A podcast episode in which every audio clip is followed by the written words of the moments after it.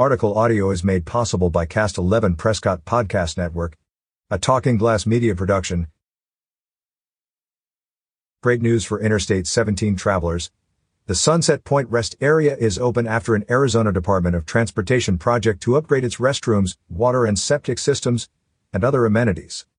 To enhance capacity and accessibility, the $7.5 million project included renovating and reopening the original restroom building that had been closed since the new restroom building opened in 2010.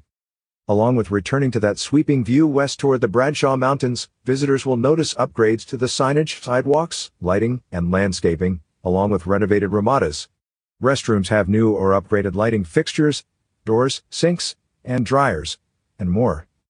The project also renovated the rest area's sundial memorial, which honors ADOT employees who have died while serving the state of Arizona. Sunset Point Rest Area serves more than a million visitors a year. For the few who have yet to visit it, Sunset Point is located along I-17 between Black Canyon City and Cordes Junction. Because of Sunset Point's popularity and location, ADOT offered a temporary I-17 rest area nearby at Badger Springs Road throughout the renovation. The Badger Springs temporary site will now be closed. Sunset Point also was open to commercial vehicle traffic, with limited services during the renovation. To learn more about ADOT's rest areas, please visit azdot.gov slash rest areas.